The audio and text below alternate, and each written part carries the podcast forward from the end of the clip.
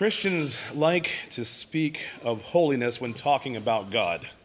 The fact that God is holy is not usually debatable among Christendom. When we talk about the holiness of God, we usually are referring to his absence of sin. And the fact that God cannot sin is one we embrace early on in our Christian lives. So absolute is our ideal of God and his absence of sin that we almost dismiss the ramifications of God's holiness due to familiarity.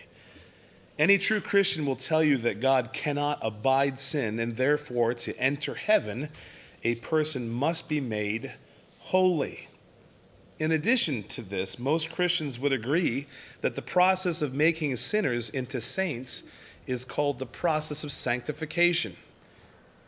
But what is holiness and sanctification? Is it a specialized Christian hobby? You see, I fear we have neglected the idea of holiness and relegated it to the backs of our minds as something that is continually ongoing, but yet not continually relevant in our lives. And nothing could be further from the truth or more insulting to a holy God. God is greatly concerned with our holiness or our lack thereof. I could say and do say that the culmination of the work of God concerning our pitiful, wretched lives is to make us holy. If holiness is of such great concern to God, why is it of such little consequence to us as His children? Do you want to be holy? Does God want you to be holy? And I would hope that your answer to the last two questions is a resounding yes. And if you did answer yes, how holy are you? Maybe we don't know exactly what holiness entails, and if we do know, maybe we have intentionally forgotten. I want us to re examine the, concept of holiness this morning and its ramifications in our lives. First of all, what is holiness? Let's start by saying what holiness is not. Holiness is not some mystical, unexplainable quality of God and his angels. And it may be oversimplification of the term. Holiness is the act of being set apart from something else. God is holy and is set apart by his own hand from many things. In fact, his separation is supremely great. God is supremely holy or supremely set apart. In Exodus 15, verse 11, who among the gods is like you, O Lord?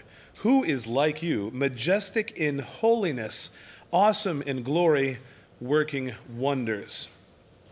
Ezekiel 33, or 38, verse 23. And so I will show my greatness and my holiness, and I will make myself known in the sight of many nations then they will know that I am the Lord. Who existed before the beginning? God existed. When God created, did creation become a part of God? If you were a pantheist, you would answer yes. God created everything distinctly apart from himself. Is creation dependent upon him? Certainly. Is creation part of his essence? Certainly not. Even in his first act of creation, God separates one thing from another. Let's read the account of the first four days of creation. Observe the way God creates. The language of the Bible indicates that God separates one thing from another. this should be easy to find Genesis 1 and the first 19 verses of the Bible. Genesis 1. In the beginning, God created the heavens and the earth. Now the earth was formless and empty.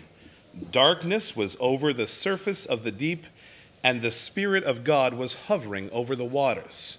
And God said, Let there be light. And there was light. God saw that the light was good, and he separated the light from the darkness. God, God called the light day, and the darkness he called night. And there was evening, and there was morning, the first day. And God said, Let there be an expanse between the waters to separate water from water. So God made the expanse and separated the water under the expanse from the water above it, and it was so.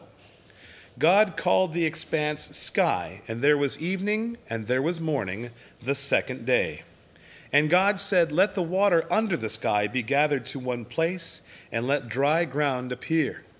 And it was so. God called the dry ground land, and the gathered waters he called seas. And God saw that it was good. Now, verse 14.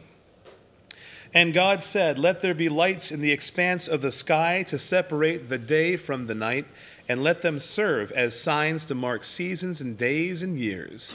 And let them be lights in the expanse of the sky to give light on the earth. And it was so. God made two great lights, the greater light to govern the day, and the lesser light to govern the night. He also made the stars. God set them in the expanse of the sky to give light on the earth, to govern the day and the night, and to separate light from darkness. And God saw that it was good, and there was evening, and there was morning the fourth day. God does not do anything without purpose and intent. He's not like us who sometimes do things and don't know why the reason we did it. God could have spoken all of creation into existence at one time, but instead he creates things one by one and then separates them from what was already made. It is this idea of separation that grants identity to what was created. And even in the function of the sun and the moon, we see separation. Their roles are to separate light from the darkness. That's verse 18. So important is holiness or separation in the mind of God that He separates the seventh day from the first six and honors it. Genesis 2, verse 3. And God blessed the seventh day and made it holy, because on it He rested from all the work of creating that He had done. Now, brethren, we know that God did not need to rest in order to refresh himself. The resting of God was for our benefit. Not only did it allow us to refresh ourselves and to keep us from overworking, it taught us something of our Creator as well. By the observance of the Sabbath, we learn that something can be made holy or, or separated. The Sabbath was only one part of the creative work of God to be made holy. God set apart the Sabbath for his purpose. And we also learn that there is a difference in what is holy and what is not holy. Six out of the seven days were not made holy or sanctified. Only one day is special. And lastly, we learn that God is the sanctifying agent. Man did not pronounce the Sabbath holy because God rested. No, God pronounced the seventh day to be holy, and it was holy. The only thing man did was to observe firsthand the rest of God and obey the eventual command to keep it holy. So, from the beginning, God sets himself apart from everything else. In this one act, we learn two things concerning the holiness of God. First of all, God's level of holiness cannot be attained by any human being. We are created by Him, already set apart from Him. We cannot become God. Therefore, we can never be holy in the same degree as God is holy. Now, this does not mean we cannot be perfectly or completely holy. We can be set apart from other things, as we'll learn later in our study this morning, and be pronounced holy by God. This concept of holiness is lost on people who believe in the Mormon faith. They believe human holiness culminates with personal divinity. Secondly, God cannot be corrupted by sin. Sin is truly external to God. It is something that only creation has to wrestle with, not the Creator. It is in his complete separation from his creation that God retains a level of holiness that is unique to him. Hannah recognized the uniqueness of God's holiness in 1 Samuel 2, verse 2. There is no one holy like the Lord. There is no one besides you. There is no rock like our God. This uniqueness is manifested in different ways. For instance, God cannot sin. Now we know this fact to be true, but have we stopped to consider why it's true? Not even considering that the definition of sin is rebellion against the will of God, and how could God rebel against himself? There is another reason why God cannot sin. James 1, verse 13 When tempted, no one should say, God is tempting me, for God cannot be tempted by evil, nor does he tempt anyone. Where did sin first occur? How you have fallen from heaven, O morning star, son of the dawn.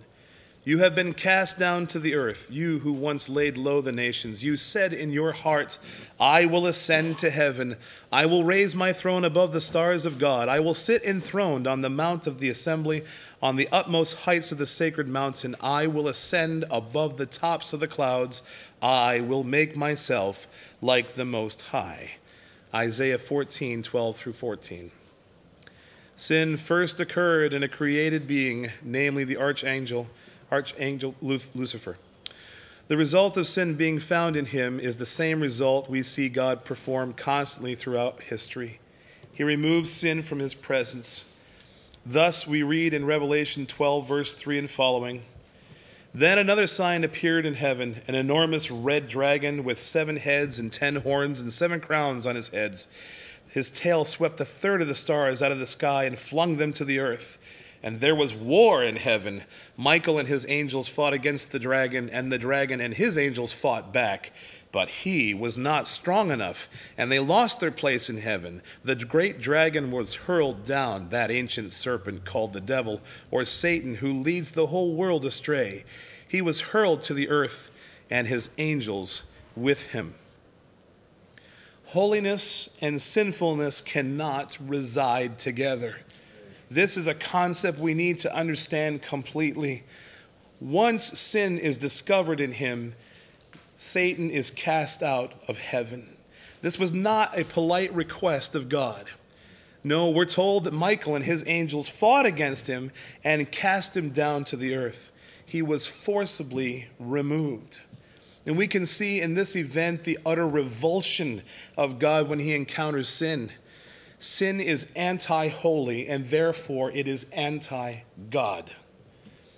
And that brings me to a second point that our sin keeps us estranged from God. And for the Christian, let me say that another way our lack of holiness keeps us from God. God cannot look at sin, He reacts strongly when He encounters sin. As we read this morning in Psalm 5, you are not a God who takes pleasure in evil. With you, the wicked cannot dwell. The arrogant cannot stand in your presence. You hate all who do wrong. you destroy those who tell lies. Bloodthirsty and deceitful men, the Lord abhors. When you consider God's commands to Israel and the ramifications for disobedience, you may start to appreciate the level of importance that God has towards sin. Consider first the breaking of the Sabbath. Exodus 31 14 and following. Observe the Sabbath because it is holy to you. Anyone who desecrates it must be put to death. Whoever does any work on that day must be cut off from his people. For six days work is to be done, but the seventh day is a Sabbath of rest, holy to the Lord. Whoever does any work on the Sabbath day must be put to death. The Israelites are to observe the Sabbath, celebrating it for the generations to come as a lasting covenant. It will be a sign between me and the Israelites forever. For in six days the Lord made the heavens and the earth, and on the seventh day he abstained from work and rested. The penalty for breaking the Sabbath was death, being cut off from his people. And some people might say that the penalty is disproportionate to the crime. And if you think so, consider this next passage in Exodus 30, verses 34 through 38. Then the Lord said to Moses, Take fragrant spices, gum resin, onycha, and galbanum, and pure frankincense, all in equal amounts, and make a fragrant blend of incense, the work of a perfumer. It is to be salted and pure and sacred. Grind some of it into powder and place it in front of the testimony in the tent of meeting where I will meet with you. It shall be most holy to you. Do not make any incense with this formula for yourselves. Consider it holy to the Lord. Whoever makes any like it to enjoy its fragrance must be cut off from his people. Did God really expect the Israelites to put to death people who wore this certain kind of perfume? Yes, he did. You see, there are several issues that arise when God speaks in these passages, as well as many others concerning the conduct of Israel. First, God gives commands, and he expects those commands to be honored by his people. A person who did not obey was guilty of sin, and the penalty for sin is death. Romans 6:23 For the wages of sin is death. Death has always been the penalty or wages for sin. Now you may argue that certainly the Israelites sinned and they weren't killed on the spot. True, but remember this apart from God's continued grace, no one would be alive. And secondly, not one person to which these pages were initially written is alive today. They are all dead. The fact that every one of us, past, present, and future, is either dead in the process of dying or will die means that we all collect our wages as a result of our sin. If there is no sin, there is no death. Secondly, these two examples were one of which God was separating earthly things, still under the curse of God, for special use in the worship of Himself. God sanctifies many things for His distinct use from the animals that were to be sanctified, to the altar on which the sacrifices were to be made, to the hides of the sea cows that provided shelter for the Ark of the Covenant, to even the fragrant incense used, God sanctified it all. It was set apart for His use and His use only. For these things to be used in some other function would be a desecration to both the item and a diminishment to God's holiness. Although this is uniquely true for the tabernacle and the eventual temple of God, I must say that everything in creation is truly God's and set apart for his use. Everything in creation includes us as people and you as an individual. Christian, have you ever considered yourself as being set apart by God for a distinct purpose? You are. And we'll get to that purpose in a little bit, but for now, consider that thought. To the unbeliever, let me say this if you have ever sinned, you stand in the way of God's wrath, and his wrath against you will destroy you. You don't stand a chance. As we have seen already, that God hates sin, God's reaction to sin is never to ignore it, to just pretend it never happened, or to simply excuse it. Sin is always dealt with by God. Even the little tiny sins we easily justify as completely harmless and not hurting anyone. God considers any sin, no matter how small, to be too much sin, and he acts upon it. And for a completely omniscient God who sees all and knows all, your sin has not escaped his notice. Consider again the consequences that awaited Israel. God's holy and chosen people. They were put to death for breaking God's law. Israel, to whom God said, I have loved you with an everlasting love, I have drawn you with loving kindness. Jeremiah 31, verse 3. If God did not spare them who professed him as God and strive to live according to his commands, how do you think you will fare, you who have lived your life for the sole benefit of yourself? God removes sin from his presence, and therefore your sin keeps you from God. If it is not dealt with now during this lifetime, it most surely will be dealt with in eternity. Isaiah 66, verse 22 and following. As the new heavens and the new earth that I make will endure before me, declares the Lord, so will your name and descendants endure. From one new moon to another, and from one Sabbath to another, all mankind will come and bow down before me, says the Lord. And they will go out and look upon the dead bodies of those who rebelled against me. Their worm will not die, nor will their fire be quenched, and they will be loathsome to all mankind. Hell will be full of people who thought too lightly of their sin And for the Christian here today, much of what has just been said applies to us as well, with one major notable exception. God has already dealt with our sin. Zechariah 3, verses 8 and 9 Listen, O high priest Joshua, and your associates seated before you, who are men symbolic of things to come. I am going to bring my servant, the branch. See the stone I have set in front of Joshua. There are seven eyes on that one stone, and I will engrave an inscription on it, says the Lord Almighty, and I will remove the sin of this land in a single day. The branch springing forth from the root of Jesse was the Lord Jesus Christ. And in that day happened almost 2,000 years ago. On that day, God made him who had no sin to be sin for us, so that in him we might become the righteousness of God. 2 Corinthians 5, verse 21. And although that day is one of great joy for us, it was one of a most terrible day for God. Just before the events of that day, we find Jesus praying to his Father, and it is not a friendly conversation between loved ones. It is a conversation wrought with anguish and pain. Luke 22, 39 and following. Jesus went out as usual to the Mount of Olives, and his disciples followed him. On reaching the place, he said to them, Pray that you will not fall into temptation. He withdrew about a stone's throw beyond them, knelt down, and prayed, Father, if you are willing, take this cup from me. Yet not my will, but yours be done. An angel from heaven appeared to him and strengthened him. And being in anguish, he prayed more earnestly, and his sweat was like drops of blood falling to the ground. When he rose from prayer and went back to the disciples, he found them asleep, exhausted from sorrow. Jesus knew what was about to come and what he was about to go through. In his treatment and subsequent crucifixion, we see exactly how God deals with sin.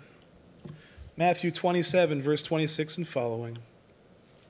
Then he released Barabbas to them, but he had Jesus flogged and handed him over to be crucified. Then the governor's soldiers took Jesus into the praetorium and gathered the whole company of soldiers around him. They stripped him and put a scarlet robe on him, and then twisted together a crown of thorns and set it upon his head. They put a staff in his right hand and knelt in front of him and mocked him. Hail, King of the Jews, they said. They spat on him and took the staff and struck him on the head again and again. After they had mocked him, they took off the robe and put his own clothes on him. Then they led him away to crucify him. As they were going out, they met a man from Cyrene named Simon, and they forced him to carry the cross. They came to a place called Golgotha, which means the place of the skull, where they offered Jesus wine to drink, mixed with gall but after tasting it, he refused to drink it. When they had crucified him, they divide up, divided up his clothes by casting lots, and sitting down, they kept watch over him there. Above his head, they placed the written charge against him This is Jesus, the King of the Jews. Two robbers were crucified with him, one on his right and one on his left. Those who passed by hurled insults at him, shaking their heads and saying, You who are going to destroy the temple and build it in three days, save yourself. Come down from the cross if you are the Son of God. In the same way, the chief priests, the teachers of the law, and the elders mocked him. He saved others, they said, but he can't save himself. He's the King of Israel. Let him come down now from the cross, and we will believe in him. He trusts in God. Let God rescue him now if he wants him for he said, I am the Son of God. In the same way, the robbers who were crucified with him also heaped insults on him. From the sixth hour until the ninth hour, darkness came over all the land. About the ninth hour, Jesus cried out in a loud voice, Eloi, Eloi, lama sabachthani, which means, My God, my God, why have you forsaken me? When some of those standing there heard this, they said, He's calling Elijah.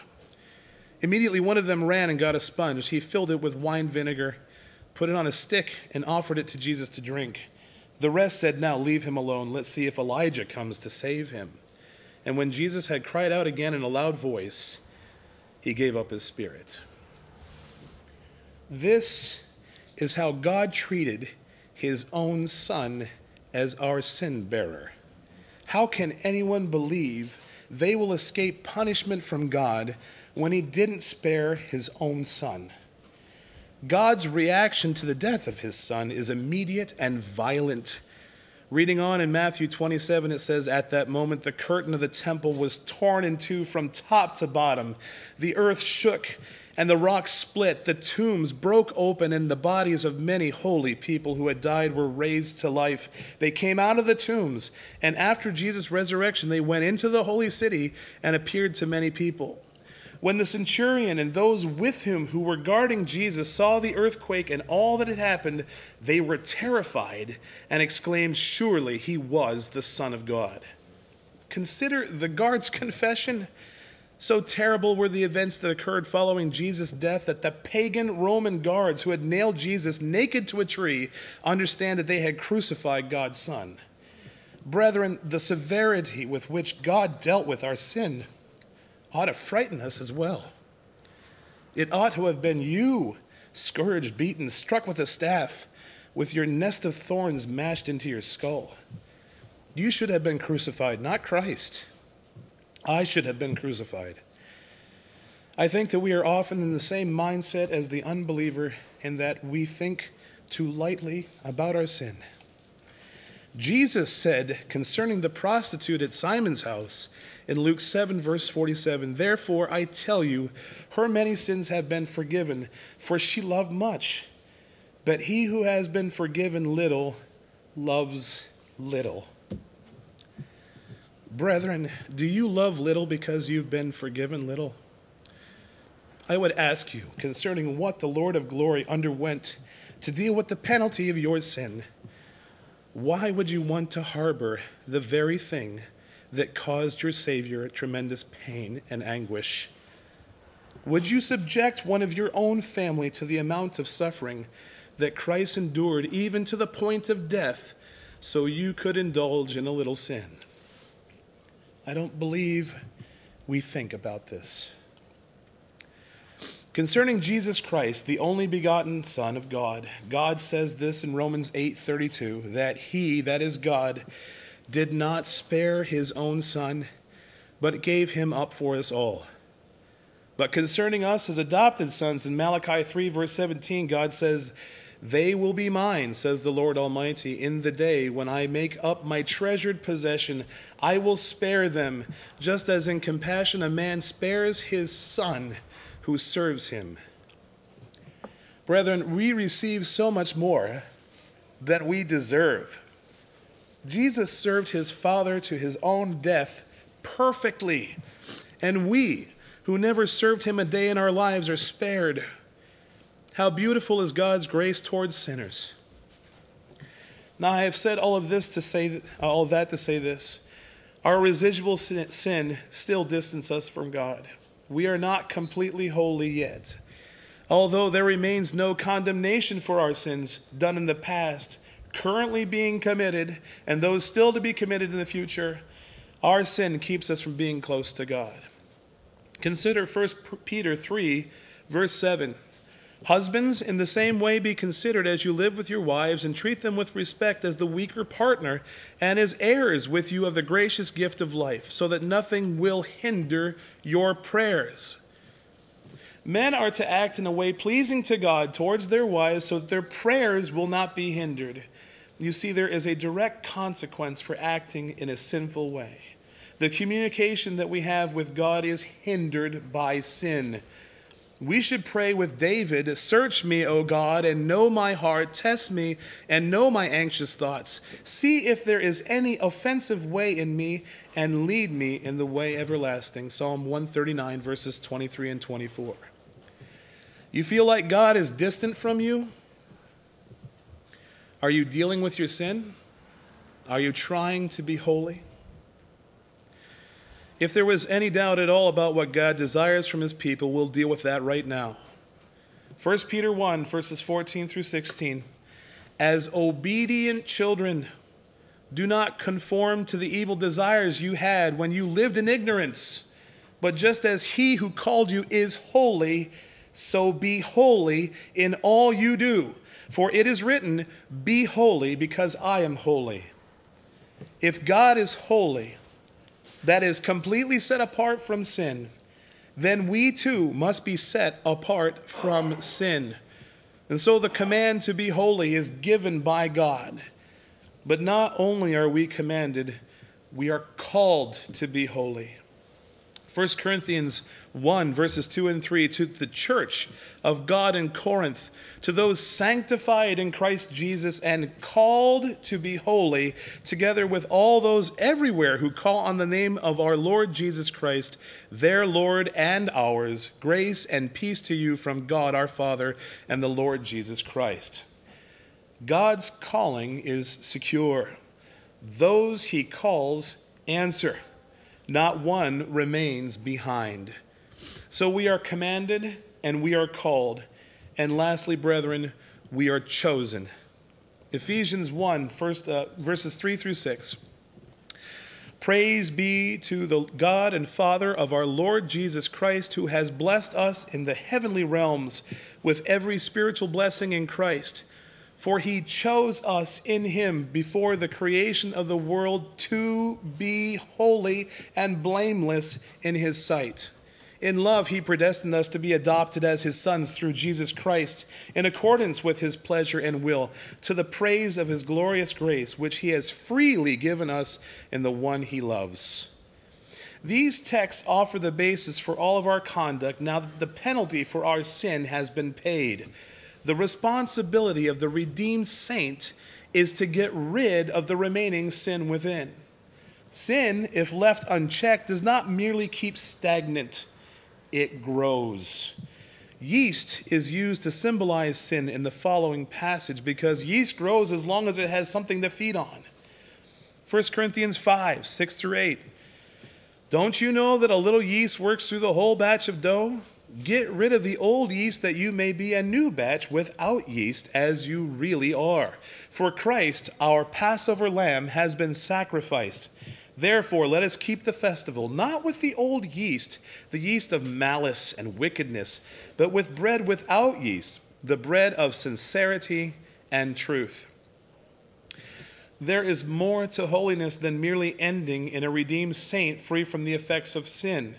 God desires us to be holy for something far greater than the sum of us all by ourselves. Ephesians 5 25 through 27.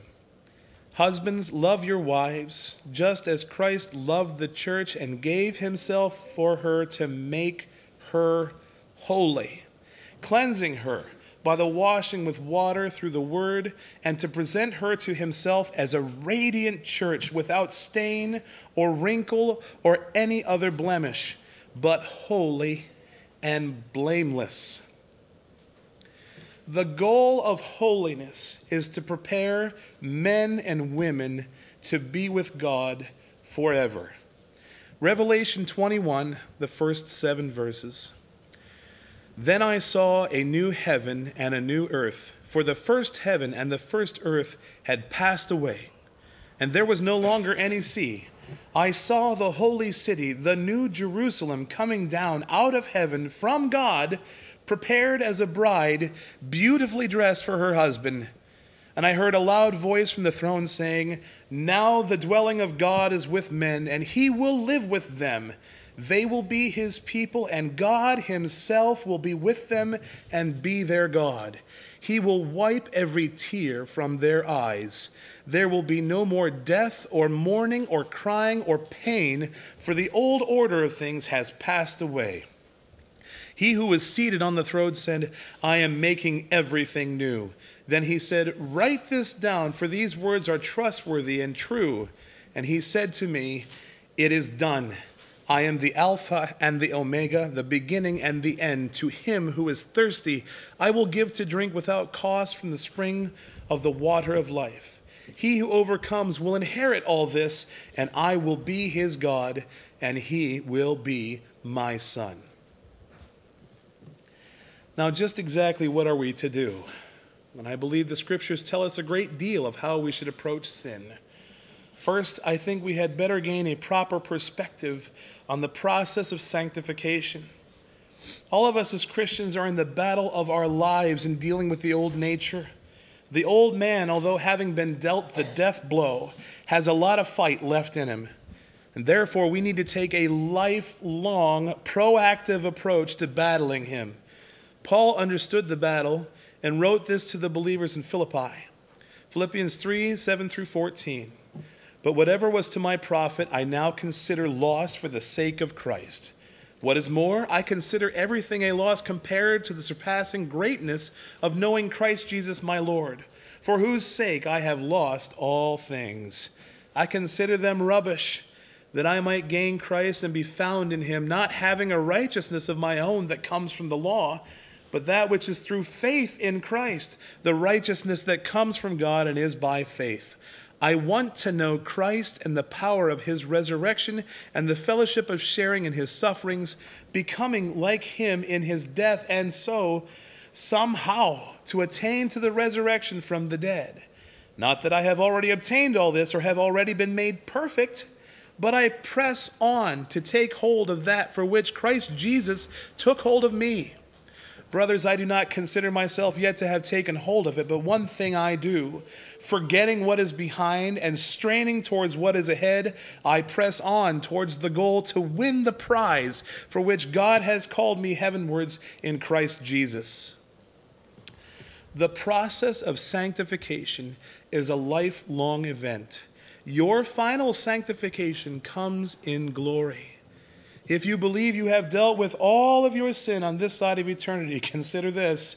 1 John 1, verse 8 If we claim to be without sin, we deceive ourselves, and the truth is not in us. Brethren, our battle with sin ends only in the grave. If you're not actively purging sin from your soul, you've allowed the enemy to defeat you. Can't think of anything that you're doing that is sinful? You're in worse shape than you think. That brings us to our second point, in that we need to take more drastic measures with our sin. Romans 6 19 through 23. I put this in human terms because you are weak in your natural selves. Just as you used to offer the parts of your body in slavery to impurity and to ever increasing wickedness, so now offer them in slavery to righteousness, leading to holiness. When you were slaves to sin, you were free from the control of righteousness. And what benefit did you reap at that time from the things you are now ashamed of? Those things result in death. But now that you have been set free from sin and have become slaves to God, the benefit you reap leads to holiness. And the result is eternal life. For the wages of sin is death, but the gift of God is eternal life in Christ Jesus our Lord. A slave does not have free will to do what he wants, he must submit to his master's will. When the two wills collide, the master gets his way. That's the way slavery works. And Paul had to use this analogy because his audience was weak in spiritual thought. And maybe this is appropriate for us today. We have moved from being slaves to sin to being slaves to God. Sin is a taskmaster that ultimately kills his wards. God is a benevolent master who grants rights as sons to his slaves. Whose will would you rather serve? We ought to think that we are not our own, but servants of God, because that is exactly what we are. Before any action is taken, we should ask ourselves Will this honor my master or dishonor him? You see, a good slave wants his master to prosper, because when the master is wealthy, the servant is provided for as well. Beyond slavery, Jesus calls us to radical separation. Mark 9, 43 through 48.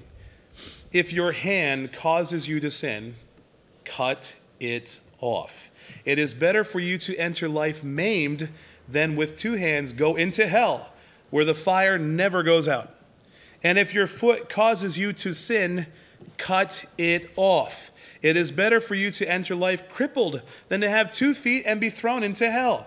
And if your eye causes you to sin, pluck it out. It is better for you to enter the kingdom of God with one eye than to have two eyes and to be thrown into hell, where their worm does not die and the fire is not quenched. I wonder if we dismiss this text because it is so radical of a concept. Maybe we think our sin isn't so bad. I would offer to you that the passage does not read, if your hand causes you to murder someone, cut it off. It merely mentions sin. And let me ask you, even in this, if even if the text meant for us to literally cut off members of our bodies, would we walk around heaven in maimed bodies? You see, we don't trust God and His goodness towards us. We don't believe that it is better for us to do what He says we should do. What is it, brethren, that causes you to sin? You know your weaknesses. Why haven't you cut it loose from your life? Are you afraid that the cost of losing whatever it may be is not worth what God has promised? 1 Corinthians 2, verse 9 No eye has seen, no ear has heard, no mind has conceived what God has prepared for those who love him. We may not know it all, but God has revealed enough to help us keep our focus on what is to come. And that is my last point.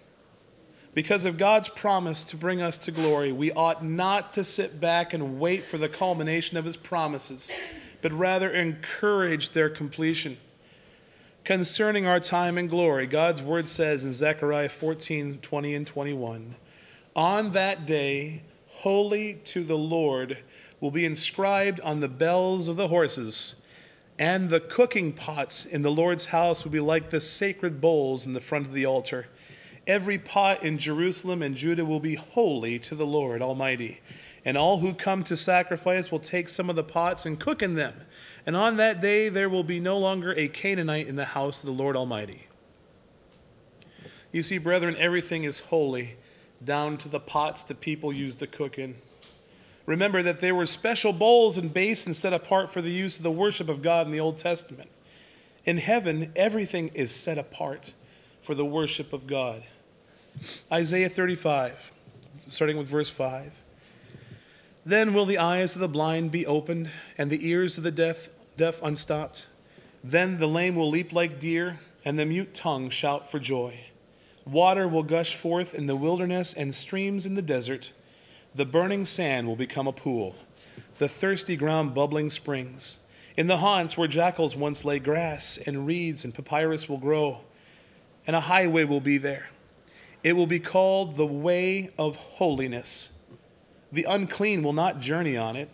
It will be for those who walk in that way. Wicked fools will not go about on it. No lion will be there, nor will any ferocious beast get up on it. They will not be found there, but only the redeemed will walk there, and the ransomed of the Lord will return. They will enter Zion with singing Everlasting joy will crown their heads, gladness and joy will overtake them, and sorrow and sighing will flee away. Is there any doubt in your mind what our entrance in glory is going to be like? We get a glimpse here of what it means to be completely holy. There is nothing to harm, there is nothing to spoil, there is only gladness and joy. 2 Corinthians 6 verse 16 through chapter 7, verse 1. What agreement is there between the temple of God and idols? For we are the temple of the living God. As God has said, I will live with them and walk among them, and I will be their God, and they will be my people. Therefore, come out from them and be separate, says the Lord. Touch no unclean thing, and I will receive you. I will be a father to you, and you will be my sons and daughters, says the Lord Almighty. Since we have these promises, dear friends, let us purify ourselves from everything that contaminates body and spirit, perfecting holiness out of reverence for God. God will dwell with us at that time, but I dare say to you, Emmanuel is still with us even now.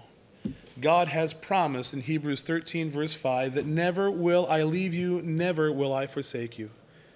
Jesus said in Matthew 28, verse 20, Surely I am with you always to the very end of the age.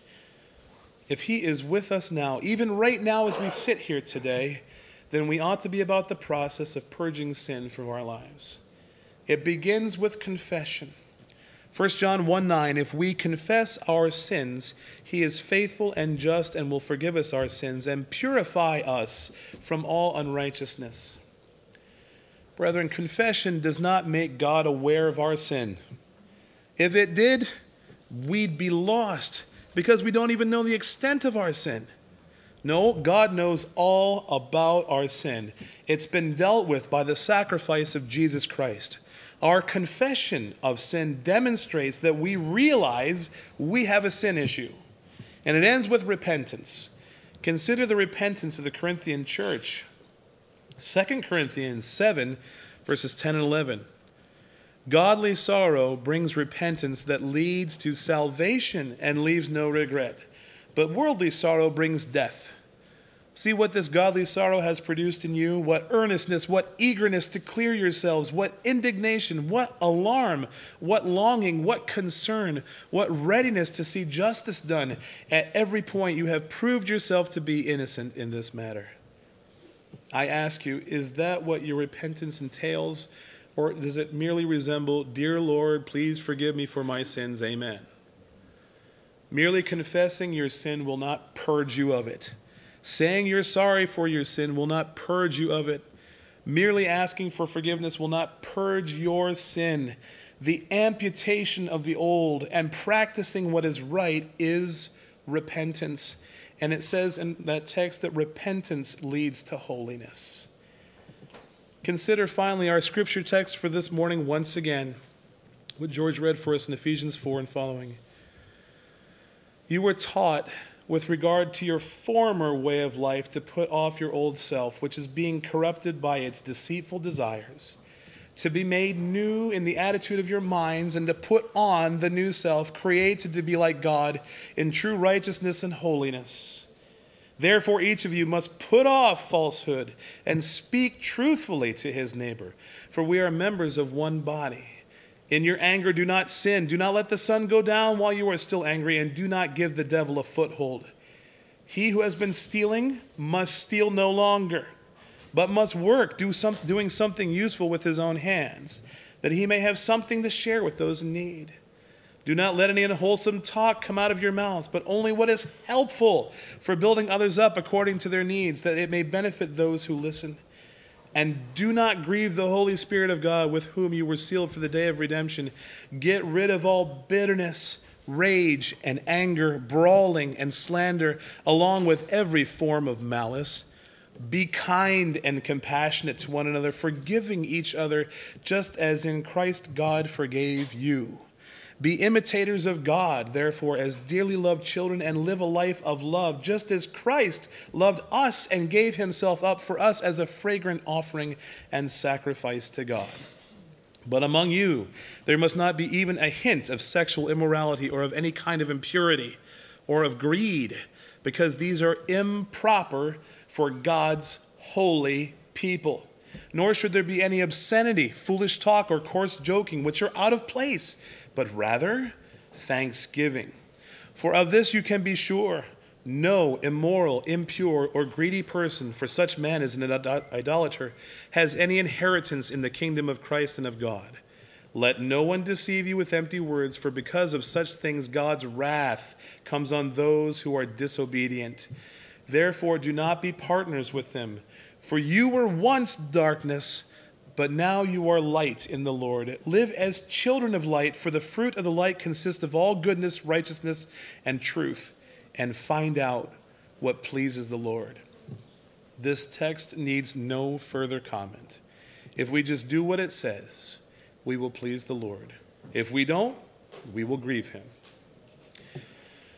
For those of you who have witnessed this examination of holiness and are without Christ as Savior this morning, I hope it has scared you to death. I hope that by looking at just how holy Christ is and how wicked sin is, it has made you painfully aware of your condition before God. If you are without Christ, you stand condemned already.